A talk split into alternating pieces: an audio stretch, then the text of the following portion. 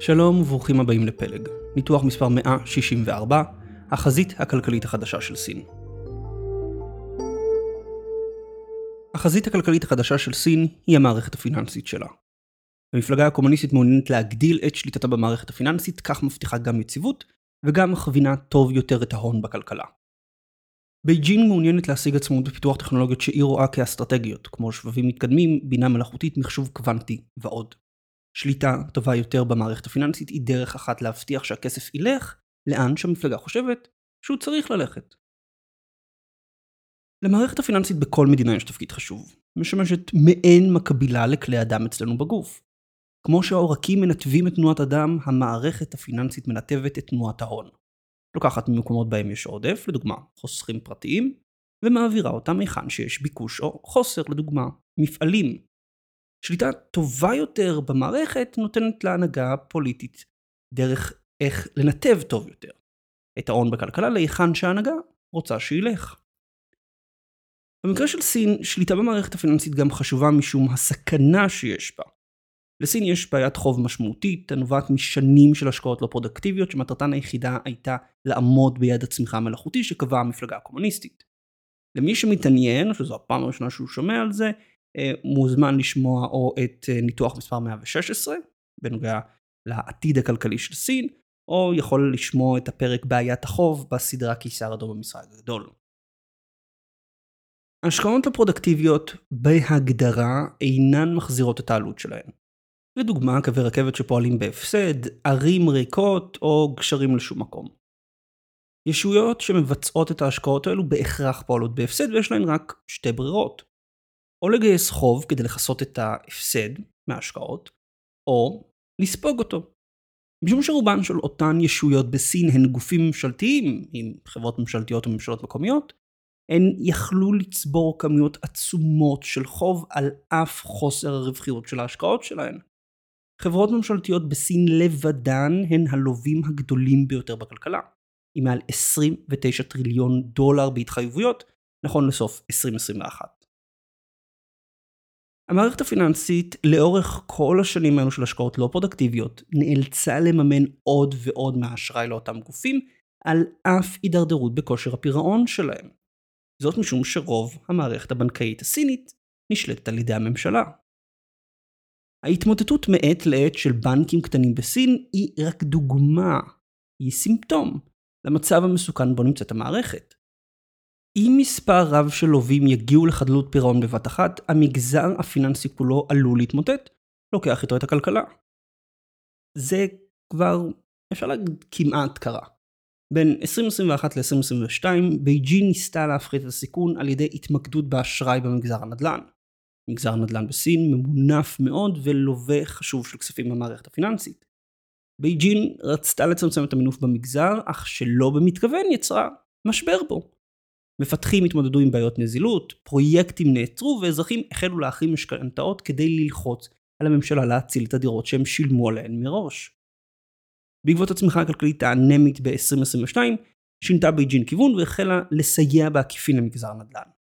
בין שאר הצעדים שננקטו, הורדת הריבית על משכנתאות למי שקונה את הדירה הראשונה שלו, עידוד בנקים להלוות למפתחים ותמיכה מצד ממשלות מקומיות.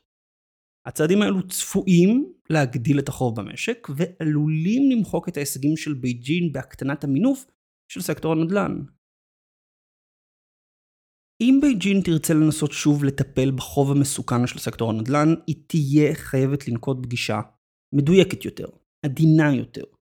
מצד אחד לחנוק ולהביא לפשיטת רגל את היזמים הכי פחות רווחיים, ומצד שני לאפשר לאלו שיכולים לשפר את כושר הפירעון שלהם לקבל את האשראי לו הם זקוקים. לשם כך היא תצטרך שקיפות טובה יותר של הנכסים שמחזיקה המערכת הפיננסית, וניהול טוב יותר של סיכון בה. הצהרה שגם אם בייג'ין תחוקק נגיד רגולציה חדשה בשביל יותר שקיפות, האכיפה שלה תהיה בסימן שאלה, האכיפה של הרגולציה. בייג'ין סומכת על רגולטורים מקומיים לוודא שגופים ברמת המחוז לא פועלים באופן לא חוקי או מסוכן. אולם לא תמיד הם עושים זאת, לעיתים לוקחים שוחד בשביל להעלים עין. כנראה שרובנו זוכרים את ההסתערות על הבנקים במחוז חנן ביולי 2022. בחקירה של האירוע שקרתה לאחר מכן, הרגולטורים של הממשל המרכזי חשפו הונאה שכללה ארבע בנקים מקומיים. בהונאה בעלי הבנקים גנבו את כספם של מפקידים וברחו לחו"ל, והבנקים נאלצו להקפיא את הכספים שעוד נותרו להם כדי לא להגיע לפשיטת רגל. כשהם הקפיאו את הפקדונות זה כמובן יצר פאניקה אצל המפקידים, שהסתערו על הבנקים כדי להוציא את הכסף שלהם. מה שהרגולטורים עוד גילו, הרגולטורים של הממשל המרכזי, הוא שרגולטורים מקומיים, רגולטורים ברמת המחוז, העלימו עין בתמורה לשוחד. כלומר, הייתה רגולציה שהייתה אמורה למנוע את זה, אבל הרגולטורים המקומיים פשוט היו מושחתים. שליטה משופרת על המגזר הפיננסי עשויה לעזור לבייג'ין לקדם את יעדי הטכנולוגיה האסטרטגיים שלה, להפחית את רמות החוב המסוכנות ולצמצם את הסיכון מצד רגולטורים מקומיים מושחתים. השליטה במערכת הפיננסית היא החזית החדשה של סין, וכפי שנראה, היא עלולה לטלטל את הכלכלה כולה. איך? הכל בניתוח היום. בואו נתחיל.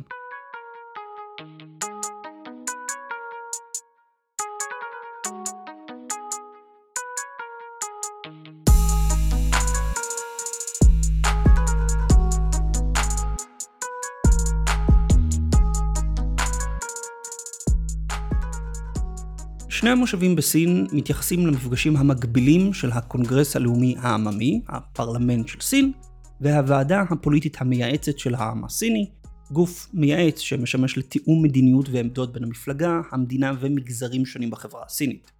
מגיעים לשם גם פוליטיקאים, גם אנשי עסקים, גם יועצים מהאקדמיה. שני המושבים משמשים מעין חותמת גומי להחלטות ולמינויים שנעשו מוקדם יותר בקונגרס המפלגתי, בשביל לתת לכם להבין רגע איפה אנחנו נמצאים מבחינת ציר הזמן, המושבים השנה נערכו בתחילת מרץ, מרץ 2023, בעוד הקונגרס המפלגתי נערך באוקטובר 2022. שי ג'ינפינג נבחר בקונגרס הלאומי בפעם השלישית כנשיא סין, צעד צפוי אחרי שנבחר בפעם השלישית למזכיר הכללי של המפלגה. דיברנו על הבחירה מחדש שלו בניתוח בשם קיסר בפעם השלישית. מינויים צפויים נוספים שהיו הם לי צ'יאנג, בעל בריתו של שי וחבר חדש בוועדה המתמדת של המפלגה הקומוניסטית, שנבחר לראש ממשלת סין, ובן ברית נוסף של שי, חה ליפנג, שנבחר כסגן ראש הממשלה לענייני כלכלה. שתי הפתעות היו השארתם של שר האוצר ליו קון וסגן נגיד הבנק המרכזי יי גאנג, ששניהם איבדו את תפקידם בוועד המרכזי של המפלגה הקומוניסטית בדרך כלל סימן לפרישה מתקרבת, אבל הם נשארו איתנו. במהלך שני המושבים השנה הוכרזה הקמתם של מספר גופי רגולציה ותכנון חדשים למגזר הפיננסי. הגופים האלו ישבו ישירות תחת ההנהגה הבכירה של המפלגה הקומוניסטית, וזאת למרות שהם יעסקו בפעילות שלכאורה נמצאת לחלוטין בתחום האחריות של המדינה הסינית, רגולציה של הסקטור הפיננסי. הישויות החדשות נועדו להגביר את ההשפעה הישירה של המפלגה הקומוניסטית על המגזר הפיננסי, ולהבטיח תיאום רגולטורי בין ענפים שונים של המגזר, למעט ניירות ערך. שני גופים חדשים בולטים במיוחד. הראשון הוא ועדת העבודה הפיננסית המרכזית, שמוקמת זו הפעם השנייה. היא הוקמה בפעם הראשונה ב-1998 בעקבות המשבר הפיננסי באסיה. כדי לתת למפלגה תפקיד גדול יותר בעיצוב הרגולציה של המגזר הפיננסי. היא פורקה רק ב-2003 לאחר הקמת רגולטור בנקאי שהחליף אותה. ההקמה של הוועדה הזאת מחדש מבשרת את הרצון של המפלגה לוודא שרגולציה פיננסית עולה בקנה אחד עם העקרונות והיעדים של המפלגה הקומוניסטית. הגוף השני הוא לשכת הפיקוח והמינהל הפיננסי הממלכתי. גוף רגולטורי חדש שיחליף את הרגולטורים הקיימים בתחום הבנקאות והביטוח. הוא גם ייקח על עצמו מספר תפקידים שכיום של הבנק המרכזי, כאלו שקשורים להגנה על צרכנים. והלשכה תשלוט ישירות על הרגולטורים ברמת המחוז. כלומר, ממשלות מקומיות ייאלצו לוותר על סמכותן בנושאים פיננסיים לרגולטורים בבייג'ין. הלשכה נועדה לאפשר מענה מהיר ואחיד למשברים פיננסיים, להפחית חובות מסוכנים במערכת ולסגור פרצות רגולטוריות קיימות. היום כפי שאמרתי, יש מספר גופי רגולציה שונים, חלקם ברמה הלאומית הסינית, חלקם ברמת המחוז. וכשקורים משברים כלכליים או משברים פיננסיים, כמו לדוגמה הסגירה של אותם ארבעה בנקים מקומיים ביולי 2022, המערכת כולה מתקשה להגיב במהירות למשבר, כי קודם כל יש את השאלה הטוב, תחת האחריות של מי זה נמצא, ואז עולה השאלה הטוב, מי אמור לפצות את המפקידים, מי אמור לטפל בפירוק של הבנק אם זה נדרש.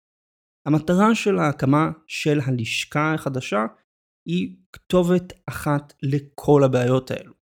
וכל המטרות האלו הן מובנות ומוכרות מגופים אחרים בעולם, שיש רגולטור אחד גדול שהוא הכתובת, לא משנה איפה אתה במדינה, לבעיות פיננסיות. אבל יש עוד היבט, עוד היבט אחד שהוא כנראה ייחודי לסין. ייתכן שמטרה נוספת של הגוף הרגולטורי החדש של הלשכה הממלכתית היא לאלץ את הממשלות המקומיות לספוג יותר הפסדים במקרה של התמוטטות של בנק מקומי או חדלות פירעון של חברה בבעלות ממשלתית. איך הם יעשו את זה? טוב, אם לממשלות המקומיות אין יותר רגולטור מקומי, אז אין באמת ויכוח בין הרגולטורים מי צריך לספוג את ההפסד. יהיה רגולטור אחד, והוא יהיה הרגולטור של בייג'ין, שיגיד לממשל המקומי, אתם הולכים לשלם את החשבון. אבל למה שבייג'ין תרצה זאת? מה האינטרס הפוליטי של בייג'ין לאלץ את הממשלות המקומיות לספוג את המשברים הפיננסיים אצלן?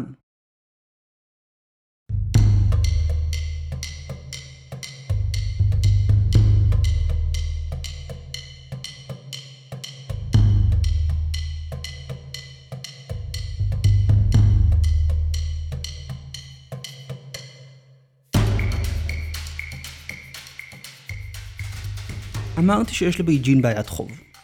יש לה בעיית חוב עצומה, רמת החוב לתמ"ג של אה, כלל הסקטורים בכלכלה שאינם הסקטור הפיננסי, הוא עקף כבר את רמת החוב המקבילה בארצות הברית. אחד ההיבטים של הבעיה הם המאזנים הלא טובים של שחקנים שונים בכלכלה הסינית, שחקנים שחשובים לצמיחה של הכלכלה. אם אלו בנקים, יזמי נדל"ן, ממשלות מקומיות או חברות ממשלתיות. הגופים האלו או סובלים מכושר פירעון נמוך, כלומר שההתחייבויות שלהם שוות או עוקפות את הנכסים שלהם, או שהם רגישים לשיבושים בנזילות, כי אין מספיק מזומן בצד. או במקרה של בנקים, שאחוז גבוה מההלוואות שלהן הן או הלוואות לא מתפקדות, או הלוואות שנמצאות בסיכון גבוה להפוך להיות לא מתפקדות. הלוואה לא מתפקדת היא הלוואה בה הבנק פשוט לא מקבל את ההחזר החודשי על ההלוואה. כדי להבין את המצב יותר טוב, כדי להבין למה בייג'ין רוצה שהממשלות המקומיות יספגו יותר מהמשברים הפיננסיים שקורים אצלן, בואו נתעמק בבעיות שעומדות בפני כל שחקן, בואו נתעמק בלמה לכל שחקן יש מאזן חלש. אז השחקן הראשון שלנו הן החברות הממשלתיות. ולהן יש מאזנים חלשים בעיקר בשל חוב גבוה ורווחיות נמוכה. עם התחייבויות של למעלה מ-29 טריליון דולר, הן היו הלווים הארגוניים הגדולים ביותר בסין נכון לשנת 2021. רוב החברות הממשלתיות פחות יעילות או רווחיות מהעמיתים הפרטיים שלהן. כשליש מהן אינן רווחיות בכל זמן נתון, והתשואה על נכסים נמוכה מזו של החברות פרטיות. עם זאת, חברות ממשלתיות יכולות להמשיך ללוות כדי לקיים את עצמן הודות לתמיכה ממשלתית רשמית ולא רשמית. לדוגמה, הלוואות רבות מגיעות ממוסדות פיננסיים מקומיים הממוקמים באותו מחוז כמו החברות. הלוואות כאלו רגישות ללחץ פוליטי מצד פקידי ממשל מקומיים, שמשדלים את הבנקים לתת הלוואות לחברה גם כשבבירור היא תהיה על סף פשיטת רגל אם היא לא תקבל את ההלוואה הזו. ללא סיוע ממשלתי או סלחנות מצד הבנקים, שיעור ההלוואות הלא מתפקדות בקרב חברות ממשלתיות היה עולה באופן דרמטי ומביא למשבר חמור בסקטור הבנקאי. שחקן אחר הן הממשלות המקומיות בסין, ולהן יש מאזנים חלשים בשל מערכת פיסקלית לא מאוזנת. מאז הרפורמות בתקציב של 1994, הממשלות המקומיות נדרשות לממן את רוב השירותים החברתיים במחוזותיהן, אך מקבלות רק חלק קטן מהמיסים שנגבים שם. רוב המיסים עוברים לממשלה המרכזית בבייג'ין, מה שיוצר מחסור כרוני בהכנסות הממשלות המקומיות, כי באופן תמידי ההוצאות שלהם גדולות מההכנסות שלהם.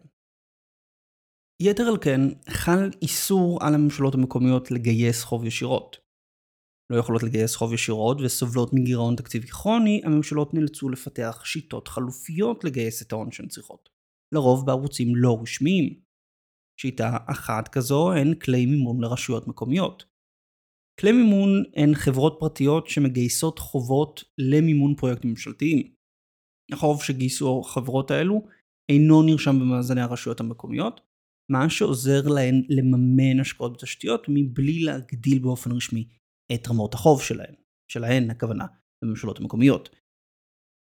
הבעיה היא שבעוד ההשקעות של אותם כלים יכולות להיות בתשתיות חשובות כמו מים או כבישים, הן לא בהכרח מניבות רווח. כלומר, הממשלה המקומית צריכה את הכסף, אבל הוא לא בהכרח מצדיק את ההשקעה.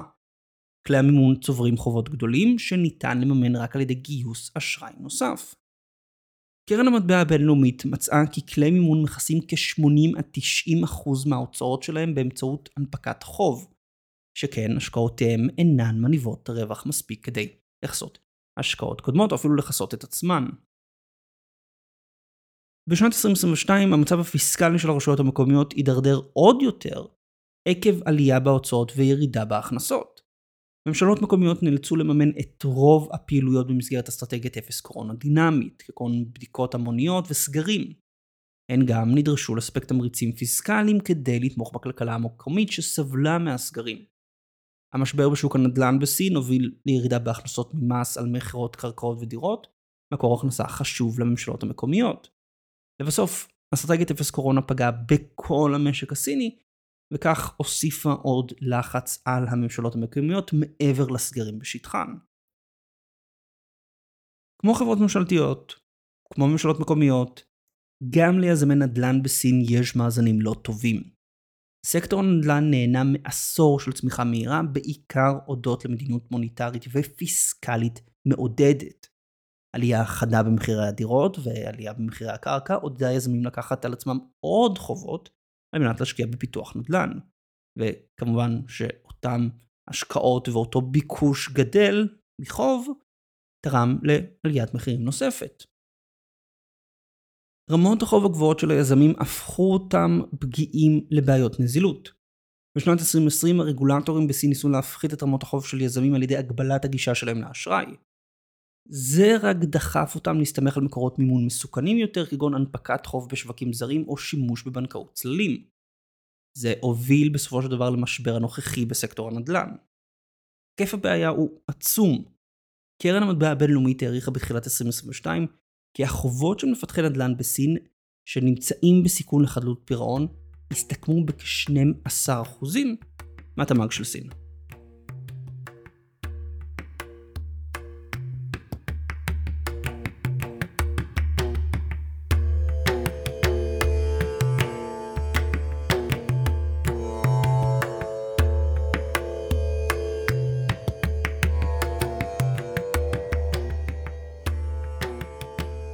ניקולס בורסט, ראש מחלקת המחקר סין בגוף ההשקעות סיפר, מעריך שיש שלוש דרכים מרכזיות לשפר את מצבם הפיננסי של לווים מתקשים בסין. פתרון מיידי אחד הוא שימוש במאזן של הממשל המרכזי. הממשלה יכולה לתמוך בממשלות מקומיות, בחברות בבעלות המדינה וביזמי נדל"ן על ידי מתן מענקים או הלוואות. היא יכולה לעשות זאת בכמה דרכים. להקים קרנות חילוץ כדי לסייע לממשלות מקומיות ולחברות בבעלות המדינה. או להעביר חוב מהמאזנים של הממשלות המקומיות למאזני הממשל המרכזי, או העברת הון לבנקים ולחברות ניהול נכסים כדי שיוכלו לתמוך בחברות מתקשות ולסייע בארגון מחדש של חובות. הודות ליחס חוב תוצר נמוך של הממשלה המרכזית, היא יכולה להנפיק כמות גדולה של אגרות חוב עם תשואה נמוכה. התרחיש הזה כבר קרה בעבר בשנות ה-90. כאשר הממשל המרכזי השתמש במאזן שלו לארגון מחדש של חברות ובנקים בבעלות המדינה. במסגרת הארגון מחדש נסגרו אלפי חברות ממשלתיות לא רווחיות או חדלות פירעון. משרד האוצר הסיני העמיד הון לחברות ניהול נכסים שרכשו הלוואות לא מתפקדות מהבנקים, וכך מנע נזקים למערכת הבנקאית. זה אפשר לסין לחסל חברות לא יעילות תוך הימנעות ממשבר פיננסי והתייעלות של המשק. עם זאת, ללא פתרונות מבניים, חילוץ חד פעמי יגביר את הסיכון המוסרי מבלי לפתור את נושא החוב לטווח ארוך. חמור מכך, החילוץ עלול לפגוע ביכולת הממשל המרכזי לתמוך בכלכלה במקרה של משבר כלכלי משמעותי. כלומר, לבוא ולהגיד עכשיו, טוב, הממשל המרכזי פשוט יחלץ את כולם, לא עושה דבר. גם לא טיפלנו בבעיות המבניות שגרמו לבעיה מלכתחילה, וגם עכשיו יהיו לו רמות חוב גבוהות יותר, מה שעלול להקשות עליו לסייע בפעם הבאה. האפשרות השנייה של הממשל המרכזי היא לאזן מחדש את המערכת הפיסקלית של סין. שינוי אחד הוא רפורמה במערכת המס שתאפשר לממשלות מקומיות לקבל נתח גדול יותר מההכנסות ממיסים בשטחן. לחילופין, הממשל המרכזי יגדיל את המימון שלו לשירותים חברתיים במחוזות, כלומר הממשל המרכזי יכניס את היד לכיס וישלם על שירותים שהיום משלמות הממשלות המקומיות. נכון להיום, רוב ההוצאות הממשלתיות נעשות על ידי ממשלות מקומיות, כאשר בייג'ין תומכת בהן באמצעות העברות מזומנים, שהן מהוות למעלה מ-40% מההכנסות של הממשלות המקומיות. אולם, הבעיה של בייג'ין עם הצעד הזה הוא שצמצום הגירעון הכרוני של הממשלות המקומיות עשוי להפחית את תלותן בשלטון המרכזי ולהחליש את עוצמתו. בייג'ין תסתכן במחוזות עצמאיים יותר העלולים לפעול נגד השלטון המרכזי. היא מעדיפה לשמור אותם במצב של גירעון תמידי, ושהם תמיד חייבים לבקש מבייג'ין כסף. אם הדרך הראשונה לא ברת ביצוע פוליטית, אפשר לפחות לספק לממשלות המקומיות מקורות הכנסה יציבים יותר. בשנת 2021, מכירות קרקע היו כמעט 30% מהכנסות השלטון המקומי. התלות במכירות קרקע מעודדת את בועת הנדל"ן של סין, כי הממשלות המקומיות רוצות לנפח אותה כדי להגדיל את השווי של הקרקע, והיא מסכנת את היציבות הפיננסית של הממשלות המקומיות. בכל פעם שיש משבר בסקטור הנדל"ן, גם הממשלות המקומיות חוטפות. וגם, זה מקדם שחיתות, מכיוון שמפתחים ופקידי ממשל משתפים פעולה כדי למקסם רווחים. אחת הדרכים שנשקלו כדי לטפל בבעיה הזאת הוא מס רכוש, שיאפשר לממשלות לייצר הכנסות יציבות מנדל"ן קיים במחוזותיהן. הצעה לחוקק מס רכוש הוגשה בסוף 2021, אבל היא נגנזה משום, ואני מצטט פה, תנאים לא מתאימים. כלומר, האטה בשוק הנדל"ן. הממשל המרכזי חשש שאם הוא יכיל מס רכוש הוא הולך להשפיע עוד יותר, לפגוע עוד יותר בסקטור הנדל"ן שגם ככה האט באותו זמן. האפשרות השלישית שעומדת בפני בייג'ין היא מכירת נכסים בבעלות המדינה. נכון לשנת 2019 הממשל המרכזי והממשלות המקומיות מחזיקות יחד נכסים פיננסיים בשווי של כ-19 טריליון דולר. מתוך זה, 13.5 טריליון הם מניות בחברות בבעלות ממשלתית ובניירות ערך שונים.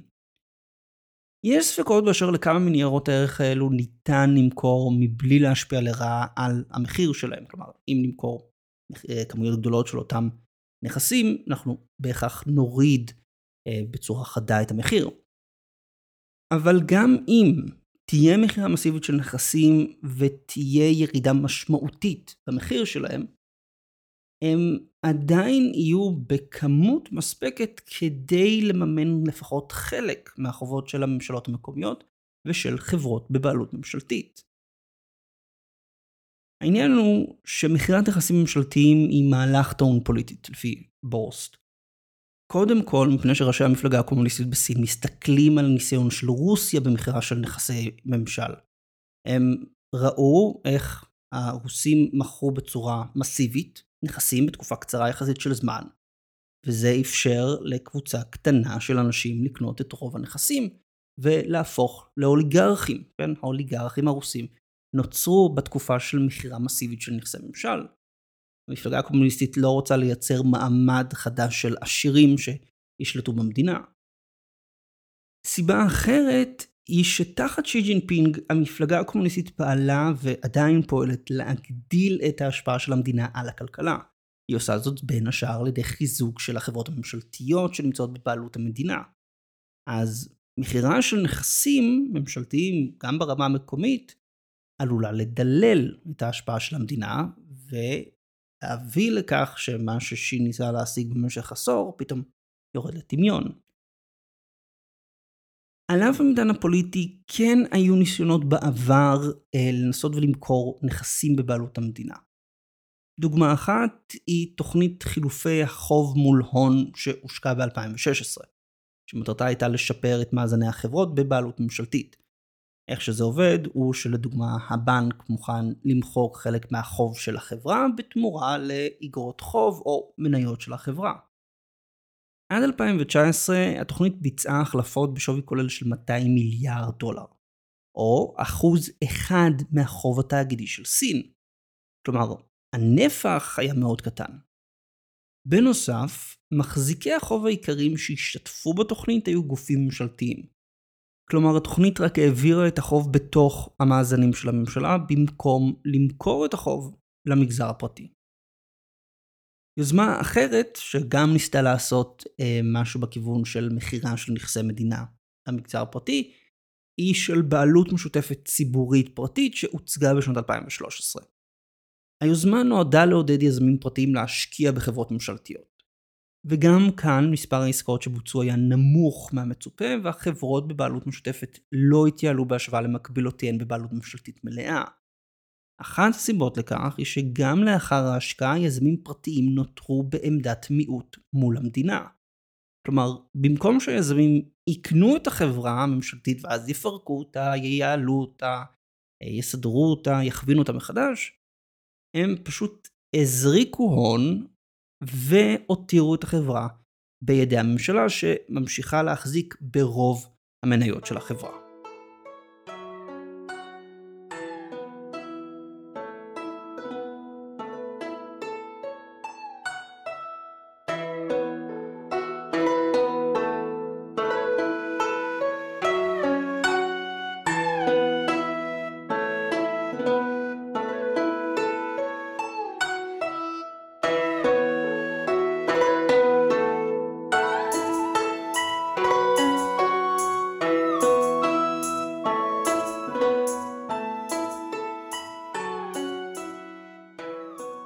הממשל המרכזי עומד לעשות? מה בייג'ין מתכוונת לעשות עם בעיית המאזנים הקשה שיש לה? נראה שמה שהממשל המרכזי מתכוון לעשות הוא להגדיל את ההעברות לממשלות המקומיות תוך שליטה על אופן השימוש בכספים. לא להשקעות בנדל"ן, לא לסיוע לכלי מימון או לחברות במצוקה. כלומר, בייג'ין רוצה לתת לממשלות המקומיות כסף בשביל השירותים החברתיים שהן צריכות לתת, ולא כדי שזה ילך לרכישות קרקע או כדי לסייע לחברות הממשלתיות פושטות הרגל שלהן, או לכלי המימון שהם הקימו שלא מצליחים להחזיר את החוב שהם לקחו. מה עוד זה שבייג'ין עשויה לרצות שהממשלות המקומיות גם ימכרו חלק מהנכסים בבעלותן, לדוגמה חברות ממשלתיות או נכסי נדל"ן. ולבסוף, הממשל המרכזי עשוי לדרוש מהממשלות המקומיות לספוג את ההפסדים של מכשירי מימון ובנקים מקומיים וחברות ממשלתיות בשטחם. כלומר, בנק מקומי הגיע לחוסר נזילות, קרס, הממשל המקומי הוא זה שיידרש לשלם את החשבון. הגופים הרגולטוריים החדשים, במיוחד הלשכה הממלכתית לפיקוח, יקלו על בייג'ין לנהל את הממשלות המקומיות. היא תוכל ביתר קלות לעקוב אחר תנועות של הון בין הממשלות לבנקים ולחברות ממשלתיות, לחשוף חוב מסוכן ולנהל משברים ברמה המקומית בצורה מהירה יותר ואפקטיבית יותר. כך בייג'ין תוכל לבצע פיצוץ מבוקר של בנקים מקומיים תוך שהיא מבטיחה שהנזק לא יתפשט במערכת הבנקאית. כמובן שהצעדים האלו יעוררו התנגדות פוליטית מצד הממשלות המקומיות. לא רק שהן היו צריכות לקחת על עצמן חוב הולך וגדל בגלל דרישות צמיחה או יעדי צמיחה של הממשל המרכזי, עכשיו גם הממשל המרכזי אומר להן שהן אלו שיצטרכו לטפל בחוב שהן לקחו בגלל הממשל המרכזי. רק גם לדבר הזה נראה ששי ג'ינפינג מתכונן בדמות המינויים האחרונים למועצת המדינה הסינית. האנשים ששי מינה לראשות המדינה, ואגב, האנשים שנבחרו להנהגה הבכירה של המפלגה הקומוניסטית, הם לא רק אנשים שמאוד נאמנים לשי ג'ינפינג, הם גם פוליטיקאים שצמחו במערכת הממשל המחוזית של סין. הם מכירים את הצרכים של ממשלות מקומיות. הם יודעים איך הן חושבות, והם גם יודעים איך ללחוץ על ממשלות מקומיות. העובדה שמדובר באנשים שנהנים מאמון רב של שי, משמעותה שהם כנראה יקבלו עצמאות גדולה יותר לבצע את תפקידם וייהנו גם מתמיכה מצד שי. כלומר, כאשר תבוא התנגשות בין הממשלה המקומית ובין הפקידים הבכירים של המדינה הסינית, שי ג'ינפינג כנראה יתמוך בפקידים, כנראה יתמוך, קרוב לוודאי יתמוך, באנשים הנאמנים לו.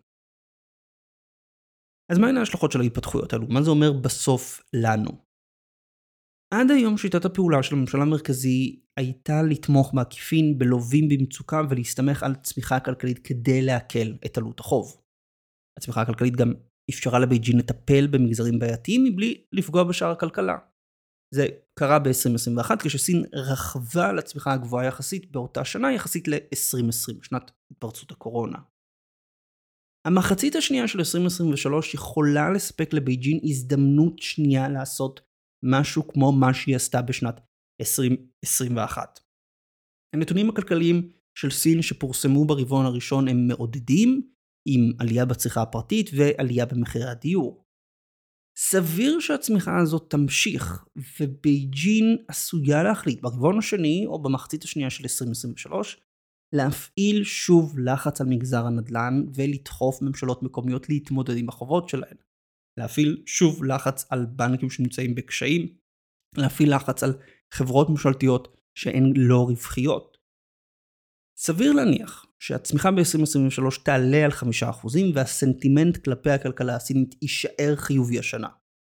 מעבר לשנת 2023, הסיכון להשפעות שליליות על הכלכלה עקב מדיניות הממשל המרכזי עולה. אם אתם חשופים או שוקלים להיחשף לנכסים סינים, קחו בחשבון את חלון הזמן הזה. עד סוף 2023 כנראה שתהיה לנו צמיחה טובה, סנטימנט חיובי. אחרי 2023 יש סיכוי שבגלל צעדים של הממשל המרכזי, אנחנו שוב נראה פגיעה בצמיחה ואנחנו שוב נראה הידרדרות בסנטימנט של משקיעים כלפי סין. אנחנו עדיין צריכים לראות מה בדיוק בייג'ין תחליט ואיך זה יבוצע. החודשים הקרובים כנראה יראו פרסומים חדשים בתחום החקיקה והרגולציה ואולי שינוי כיוון במדיניות הפיסקלית והמוניטרית. עם הרגולטור החדש סביר שבייג'ין תאפשר לעוד בנקים וחברות ממשלתיות מקומיות לקרוס, והרגולטור ישתדל להכיל אותם ולמנוע משבר פיננסי לאומי. בכל מקרה, חשוב להבין שלא משנה מה תחליט בייג'ין, הצמיחה של סין צפויה להמשיך ולהאט בשל עלויות החוב הגבוהות. הברירה היחידה של הממשל המרכזי היא איך להתמודד עם החוב ההולך וגדל. או להמשיך לתמוך בעקיפין בלווים במצוקה, לאפשר להם לשרוד מבלי להגדיל את ההוצאות וההשקעות שלהם, ולדון את סין לעשור או עשורים אבודים של צמיחה. או לאלץ רשויות מקומיות למכור נכסים, כגון נדל"ן וחברות כדי לכסות את חובותיהן, ולבצע ארגון מחדש של החוב במשק. סגירה של חברות ממשלתיות מתקשות, פשיטת רגל של יזמי נדל"ן, סגירה או איחוד של בנקים בסיכון. בדרך השנייה עדיין יהיה כאב ופגיעה בצמיחה הכלכלית, אך היא יכולה להיות קצרה יותר לעומת האלטרנטיבה. נותר רק לראות במה בייג'ין תבחר. תודה לכם על ההקשבה.